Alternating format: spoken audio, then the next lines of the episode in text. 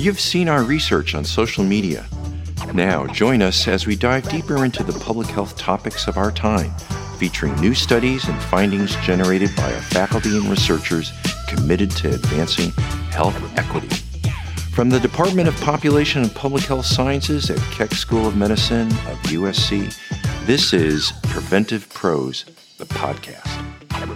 My name is Fatimata Sanogo, and I'm a PhD candidate in epidemiology in the Department of Population and Public Health Sciences. My research focus on understanding the benefits of mind and body practices for patient living with type 2 diabetes.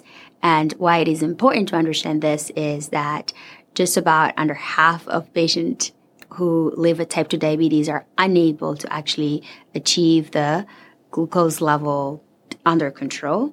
And at the same time, there's also been an increase in the use of mind and body practices in that population, although their benefit has um, not been clearly established.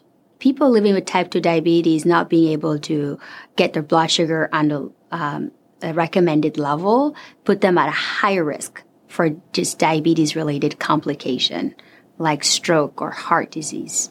Right now, we have a variety of range to address blood sugar levels in people living with type 2 diabetes. But despite that, there are many who are not able to achieve um, reducing their glucose level under the recommended um, mark if you want. And so, um, about under half are unable to do that.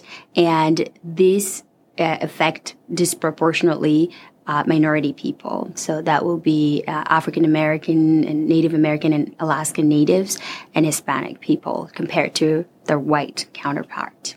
The big goal in understanding diabetes management is to really get a sense of how we're doing as um, a health medical um, community in terms of addressing and helping people.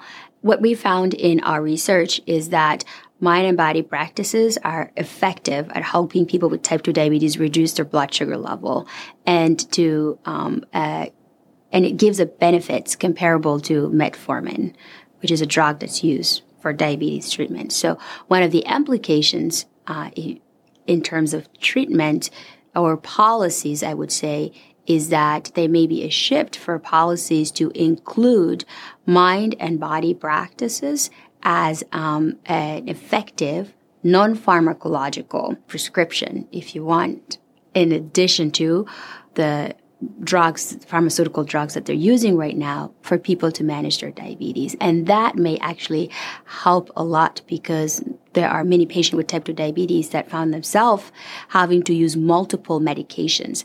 And then it can become stressful or people can become less compliant over time when they have to deal with um, multiple medications for a chronic condition. Another aspect to how it can inform policy is that it can help us in terms of equity and just access to practice that benefit everybody equally. Because right now, um, there's a lot of money that is Americans are spending on mind and body practices or just complementary and alternative medicine in general. In fact, over $30 billion a year. But that money is out of pocket. So that implies that the people who can have access right now um, to those uh, techniques like mind and body practices, if they're beneficial, are more likely to be people that can afford it and people who that are already overserved by our healthcare system. And if it works, there is a need to allow this to be accessible to those people, the underserved in our community, perhaps by um, allowing you know insurance companies uh, to cover some of the cost so that there's an equity in distribution of something that works. So here at USC, there is the Imagine Health study that has been led by Dr. Marc Weigensberg and his team. And what it is an intervention study where they brought a mind body technique called guided imagery to a population of adolescent, predominantly Latino adolescent.